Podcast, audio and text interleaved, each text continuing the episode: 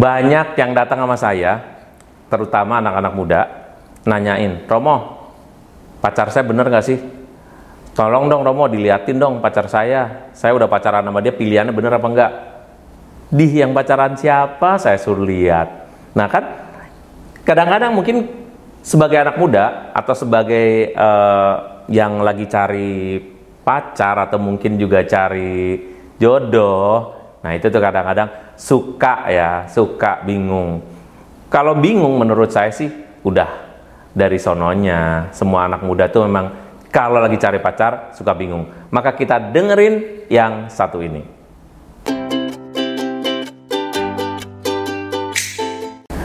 Bener gak sih sebetulnya orang tuh ada chemistry-nya? Bener gak sih kalau orang tuh sebetulnya udah berjodoh dan jodoh itu ada di tangan Tuhan, apa di tangan Hansip, apa di tangan sendiri ya kan? Nah iya saya bingung juga suruh jawab saya juga nggak berjodoh masalahnya ya kan?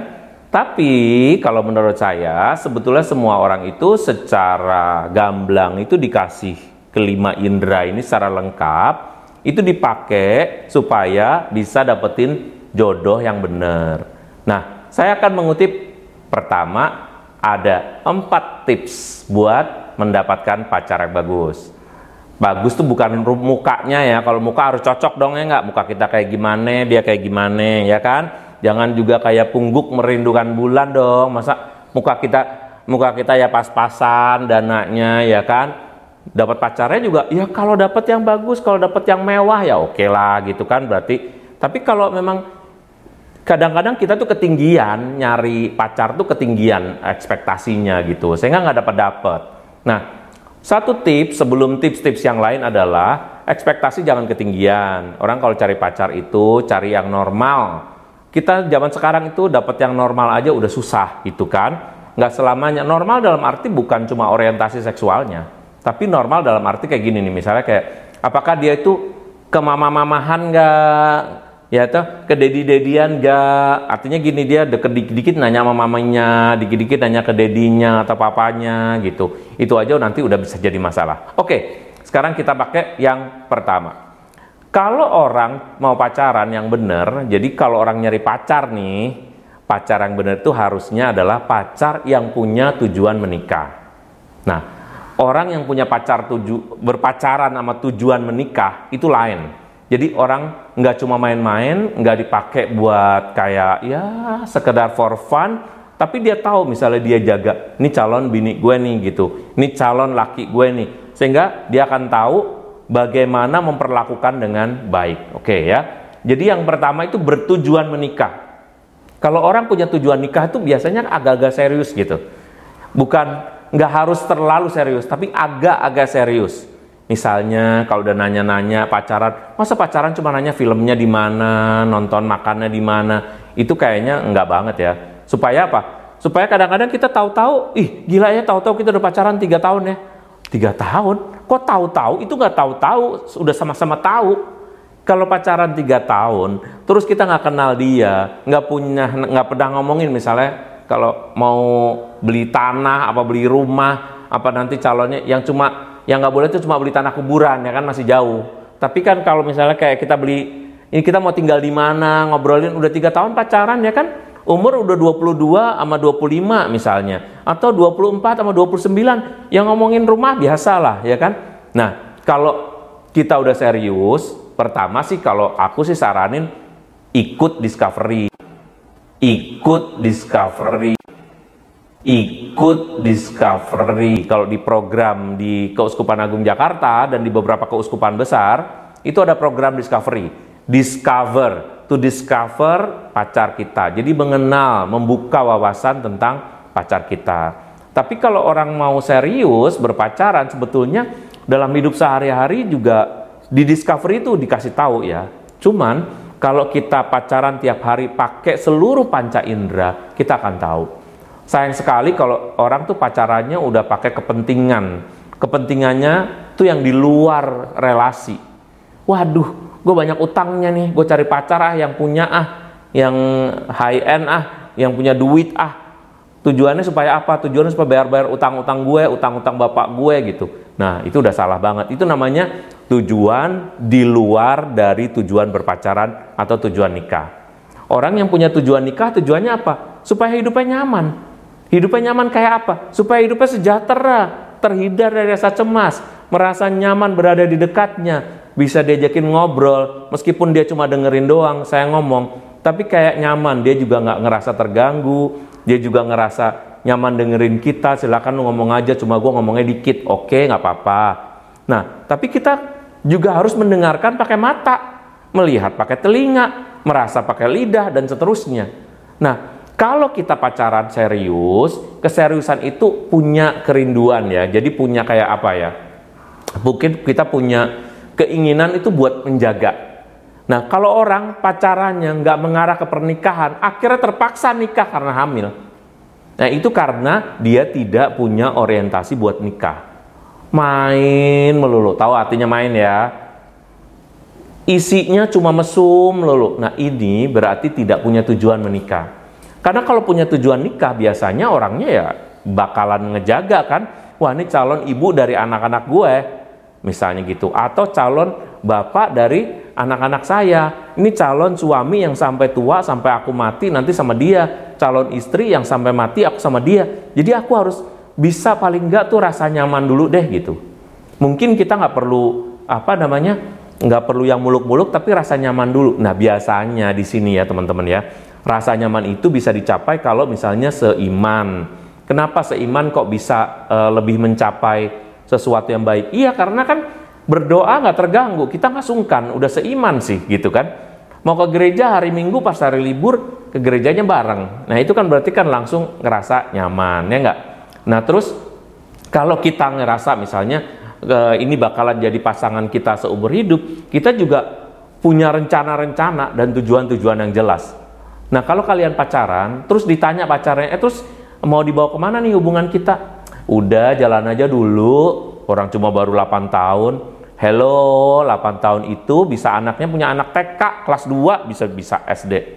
Kalau masih 8 tahun masih nanya belum jelas ya buat apa ya kan? kita harus tanya, bukan masalah misalnya kamu nih sekarang udah pacaran 8 tahun bukan berarti kalian tuh nggak jodoh loh. Cuman pacarannya nggak pernah serius. Orang-orang yang tidak pernah serius, tidak pernah tahu juga sebetulnya dia itu bisa nikah apa enggak. Saya mau kasih tahu ya di awal ini bahwa sebetulnya ada beberapa orang itu yang benar-benar tidak berbakat nikah.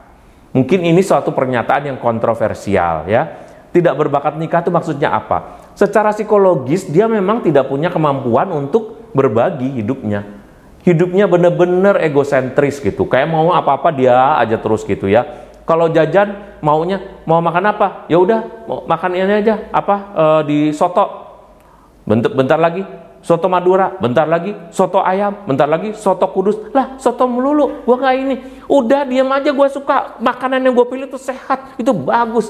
Tapi pertanyaannya adalah kamu pikirin I nggak gitu kan? Apakah pikirin saya apa enggak? Kalau nggak pikirin saya, ya nanti gini ya teman-teman ya. Mikirinnya tuh kalau kita pacaran aja udah kayak gini, jangan ngarep bahwa dia akan berubah sampai 80% atau sampai 90%, apalagi berubah sampai 100% menjadi pribadi yang lain. Dia akan tetap begitu. Yang berubah mungkin hanya sekitar 10% dari kepribadiannya. Maka kalau mau lihat jangan nanya nama dukun, apalagi nanya sama Romo ya. Kalau nanya sama Romo, Romo mungkin bisa ngejawab. Tetapi jawaban Romo itu selalu bersifat relatif. Karena apa? Karena Romo nggak tahu jodoh kamu tuh kayak apa kesehariannya. Yang tahu adalah kita sendiri. Nah, yang berikutnya adalah bahwa kita itu kalau kita yakin dan kita mau punya tujuan menikah itu biasanya ada perasaan yakin akan status. Nah, Ciri-ciri orang yang merasa yakin bahwa ini adalah calon jodoh saya, dia sendiri yakin di dalam dirinya. Ini ada pacaran nanya, eh, eh coba dong liatin dong eh, pacar gue cocok gak sih sama gue? Besok lagi nanya sama teman satu lagi, eh liatin deh pacar gue deh. Menurut lo cocok nggak? Ya kita aja sendiri udah nggak yakin, ngapain nanya sama orang? Orang lain biasanya akan nyocok-nyocokin doang. Kalau dari muka sama hidung sih udah sama sih lo, sama ininya Misalnya kulit udah sama, oh ras udah sama. Lu dari sisi sisi apa pelajaran, apa pendidikan lu udah sama. Ya itu sih cuma permukaan kulit-kulitnya doang ya kan. Karena orang hanya akan melihat itu kayak highlightnya doang, bukan semuanya gitu. Maka kita yang punya kepastian. Yang kedua, tips yang kedua, kalau tadi itu pacar punya tujuan menikah, pacaran ya. Yang kedua adalah menjadi pribadi yang sehat.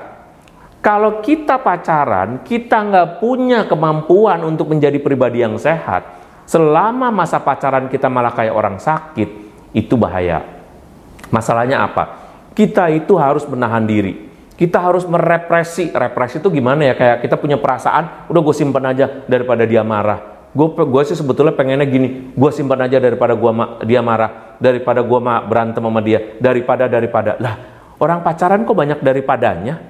Yang daripada itu aja daripada saya nipu diri sendiri, saya harus menjadi diri saya sendiri. Nah, perhatiin hal yang seperti ini biasanya agak diabaikan oleh mereka yang jatuh cinta. Apalagi kalau jatuh cintanya sebetulnya dari salah satu pihak jatuh cintanya lebih berat gitu. Misalnya cewek jatuh cinta banget sama cowoknya. Jadi cintanya tuh berat sebelah. Ada lah namanya orang pacaran berarti dua-duanya punya cinta ya. Cuma sebagian doang. Nah ini bahaya. Karena apa? Karena akan uh, tidak sehat dia. Uh, hidupnya itu jadi kayak ngikutin, ngikutin aja pasangannya itu. Yang pertama adalah kalau kita e, menjadi pribadi yang sehat, berarti dosa-dosa kita itu kebiasaan-kebiasaan kita yang jelek itu juga e, terusir apa juga mereda karena kita berhasil berelasi dengan orang ini gitu. Kita pacaran sama dia itu jadi malah sehat. Ngingetin, eh lo belajar dong, eh lo jangan ini dong, males dong, inget lo masa depan kita lo, kita barengan, itu makin sehat gitu ya. Atau mungkin belajar uh, sambil berdoa dong, lu kok minggu nggak ke gereja sih? Gimana sih? Gimana kita mau benar kalau kita dari awal aja nggak ke gereja? Nah itu misalnya juga bisa dibuat seperti itu. Lalu juga eh, orang yang sehat itu mencerminkan mencerminkan perasaan nyamannya dia akan terus merasa nyaman bersama dengan orang yang dicintai. Nah ini yang biasanya susah tapi jangan berpikir bahwa selamanya saya akan merasa nyaman enggak Nggak ada orang yang 100% bisa nyaman. Kalau kadang-kadang punya masalah, justru itu baik. Masalah selama masa pacaran itu bisa dilihat sebagai miniatur entarnya kita itu akan punya masalah yang kurang yang kurang lebih sama. Nah, e, kalau di kitab suci ada tulisan yang bagus nih. Diambil dari 2 Korintus 6 ayat 14 kayak gini. Janganlah kamu merupakan pasangan yang tidak seimbang dengan orang-orang yang tidak percaya. Sebab Persamaan apakah terdapat antara kebenaran dan kedurhakaan? Atau bagaimanakah terang dapat bersatu dengan gelap?